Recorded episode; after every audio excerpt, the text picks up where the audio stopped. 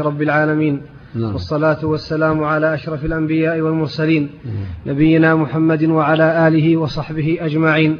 قال الإمام البخاري رحمه الله تعالى باب الصلاة في مسجد السوق وصلى ابن عون في مسجد في دار يغلق عليهم الباب. حدثنا مسدد قال حدثنا أبو معاوية عن الأعمش عن أبي صالح عن أبي هريرة رضي الله تعالى عنه عن النبي صلى الله عليه وسلم قال صلاة الجميع تزيد على صلاته في بيته وصلاته في سوقه خمسا وعشرين درجة. فإن أحدكم إذا توضأ فأحسن وأتى المسجد لا يريد إلا الصلاة لم يخط خطوة إلا رفعه الله بها درجة وحط عنه خطيئة حتى يدخل المسجد. وإذا دخل المسجد كان في صلاة ما كانت تحبسه. وتصلي يعني عليه الملائكة ما دام في مجلسه الذي يصلي فيه اللهم اغفر له اللهم ارحمه ما لم يؤذي يحدث فيه. هذه من نعم الله العظيم هذه من نعم الله العظيم هو في خير قبل الصلاة وبعدها. ما لم يؤذي أو يحدث. الله والملائكة تصلي عليه الله أكبر. نعم.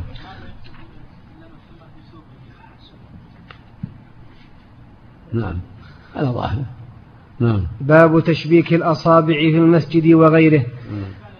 نعم نعم باب تشبيك الأصابع في المسجد وغيره. حدثنا حامد بن عمر عن بشر حد قال حدثنا عاصم قال حدثنا واقد عن أبيه عن ابن عمر أو ابن عمرو رضي الله تعالى عنهم شبك النبي صلى الله عليه وسلم أصابعه. وقال عاصم, وقال عاصم بن علي حدثنا عاصم بن محمد سمعت هذا الحديث من أبي فلم أحفظه فقومه لي واقد عن أبيه قال سمعت أبي وهو يقول قال عبد الله رضي الله تعالى عنه قال رسول الله صلى الله عليه وسلم يا عبد الله بن عمرو كيف بك إذا بقيت في حثالة من الناس بهذا؟ التشبيك لا بأس به في المسجد إذا كان بعد الصلاة لأن النبي شبك بين يديه لما سلم يظن الصلاة منتهية شبك بين أصابعه أما قبل فالحديث لا يشبك حال خروجه إلى الصلاة أو انتظاره الصلاة. ولكن بعد الصلاة لا بأس نعم. نعم. والله لا بأس به نعم. صار لك بعض العامة يتشددون في نهي تشبيك الأصابع في أثناء عقد النكاح. لا ما لها أصل هذا أحسن الله عليك هذا سوء ظن أحسن نعم. الله عليك نعم. حدثنا خلاد بن يحيى قال حدثنا سفيان عن أبي بردة بن عبد الله بن أبي بردة عن جده عن أبي موسى رضي الله تعالى عنه عن النبي صلى الله عليه وسلم قال إن المؤمن للمؤمن كالبنيان يشد بعضه بعضا وشبك أصابعه. حدثنا إسحاق قال حدثنا ابن شمير أخبرنا ابن عون عن ابن سيرين عن أبي هريرة رضي الله تعالى عنه قال صلى بنا رسول الله صلى الله عليه وسلم إحدى صلاتي العشي. قال ابن سيرين سماها أبو هريرة رضي الله تعالى عنه ولكن نسيت أنا. قال فصلى بنا ركعتين ثم سلم فقام إلى خشبة معروضة في المسجد. فاتكأ عليها كأنه غضبان ووضع يده اليمنى على اليسرى وشبك بين أصابعه ووضع خده الأيمن على ظهر كفه اليسرى وخرجت السرعان من أبواب المسجد فقالوا قصرت الصلاة. وفي القوم أبو بكر وعمر رضي الله تعالى عنهما فهابا أن يكلمه وفي القوم رجل في يديه طول يقال له ذو اليدين. قال يا رسول الله أنسيت أم قصرت الصلاة؟ قال لم أنس ولم تقصر. فقال أكما يقول ذو اليدين؟ فقالوا نعم. فتقدم فصلى ما ترك ثم سلم ثم كبر وسجد مثل سجوده أو أطول ثم رفع رأسه وكبر ثم كبر وسجد مثل سجوده أو أطول ثم رفع رأسه وكبر فربما سألوه ثم سلم فيقول نبئت أن عمران بن حسين رضي الله تعالى عنهما قال ثم سلم. وهذا هو السنة إذا سلم النقص. ثم كمل صلاته يكون سجود السهو بعد الصلاة بعد السلام. سجدتين ثم يسلم. وهكذا لو بنى على غالب ظنه يكمل ثم يسجد سجدتين السهو بعد السلام. وما سوى ذلك يكون السجود قبل السلام. هذا هو الأفضل نعم. لكن وفي هذا التشبيك بين الصلاة بس بعد الصلاة لا بأس به. لأن الرسول شبك بين أصابعه يعتقد أن الصلاة قد انتهت حتى نبه عن السهو.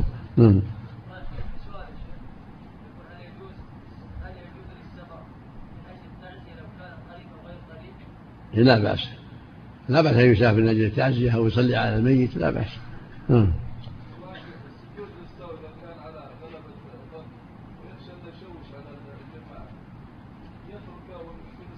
نعم. باب المساجد باب المساجد التي على طرق المدينة والمواضع التي صلى فيها النبي صلى الله عليه وسلم.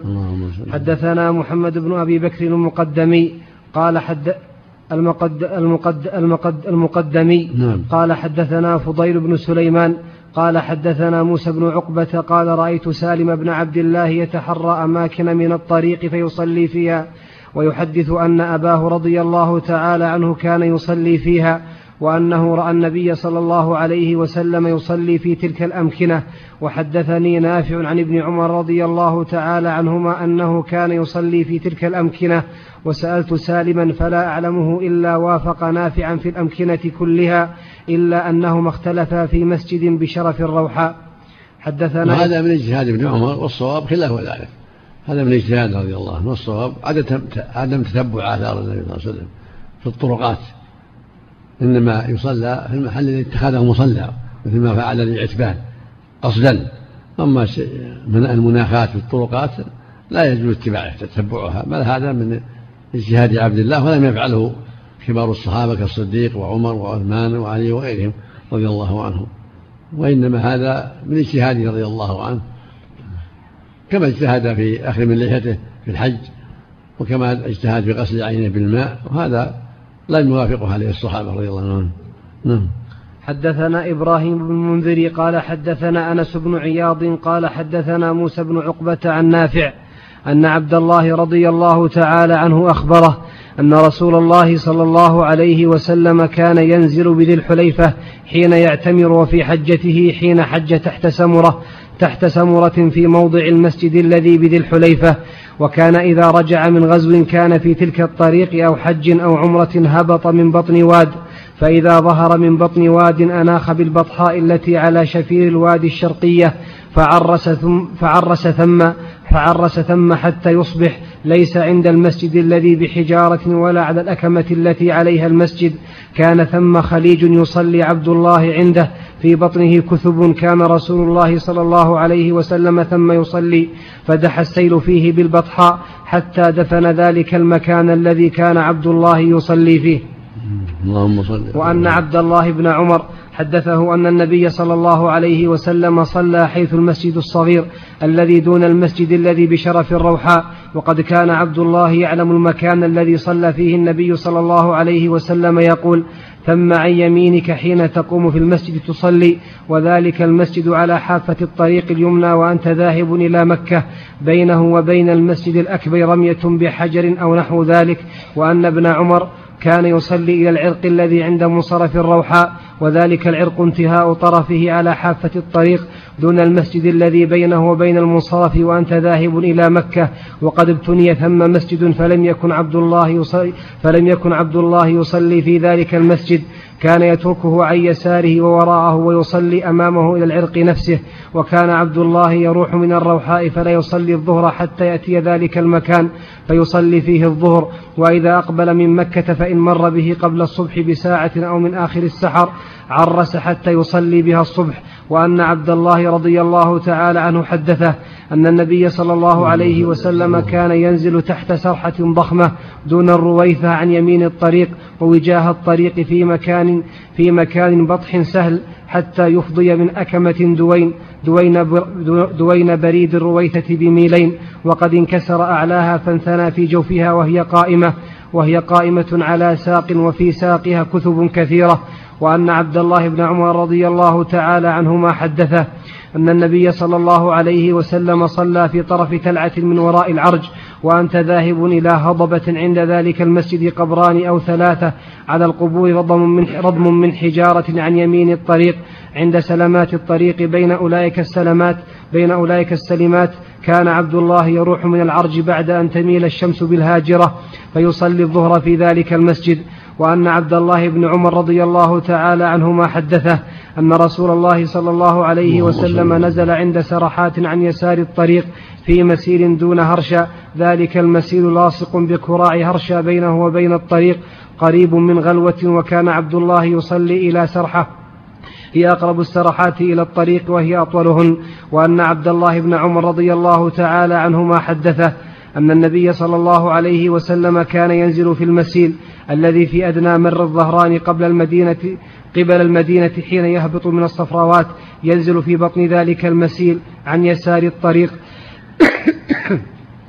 وأنت ذاهب إلى مكة ليس بين منزل رسول الله صلى الله عليه وسلم وبين الطريق إلا رمية بحجر وأن عبد الله بن عمر رضي الله تعالى عنهما حدثه. أن النبي صلى الله عليه وسلم كان ينزل بذي طوى ويبيت حتى يصبح يصلي الصبح حين يقدم مكة ومصلى رسول الله صلى الله عليه وسلم ذلك على أكمة غليظة. ليس في المسجد الذي بني ثم ولكن أسفل من ذلك على أكمة غليظة. وأن عبد الله رضي الله تعالى عنه حدثه أن النبي صلى الله عليه وسلم استقبل فرضتي الجبل الذي بينه وبين الجبل الطويل نحو الكعبة فجعل المسجد الذي بني ثم يسار المسجد بطرف الأكمة ومصلى النبي صلى الله عليه وسلم أسفل منه.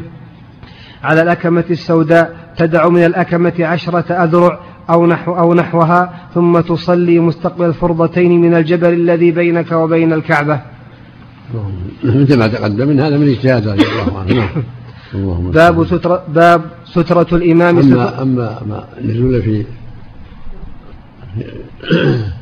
في عند دخول دخول مكة هذا ثبت عنه صلى الله عليه وسلم فإذا نزل فيه الإنسان فلا بأس لأنه فعلها النبي غير مرة قصد عليه الصلاة والسلام. نعم. باب سترة الإمام سترة من خلفه.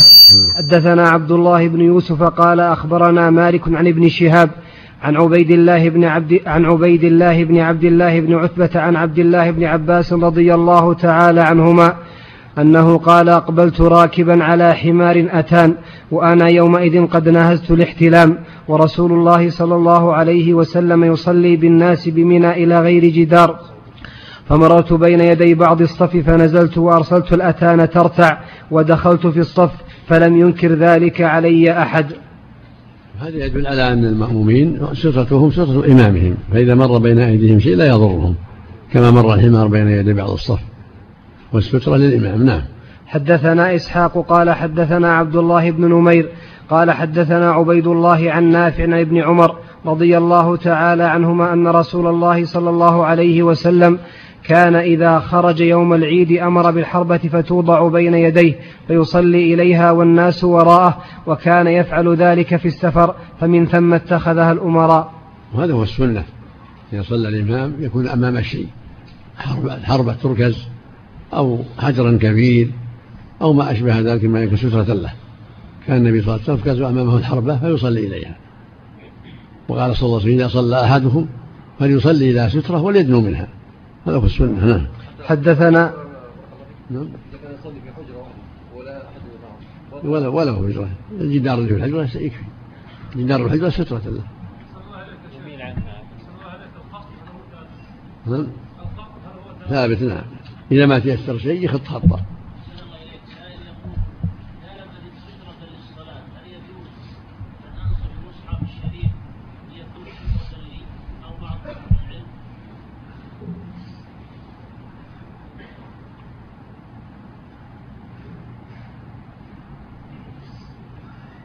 أما المصحف فالأولى أن يكون المحل مرتفع ما يمتهن.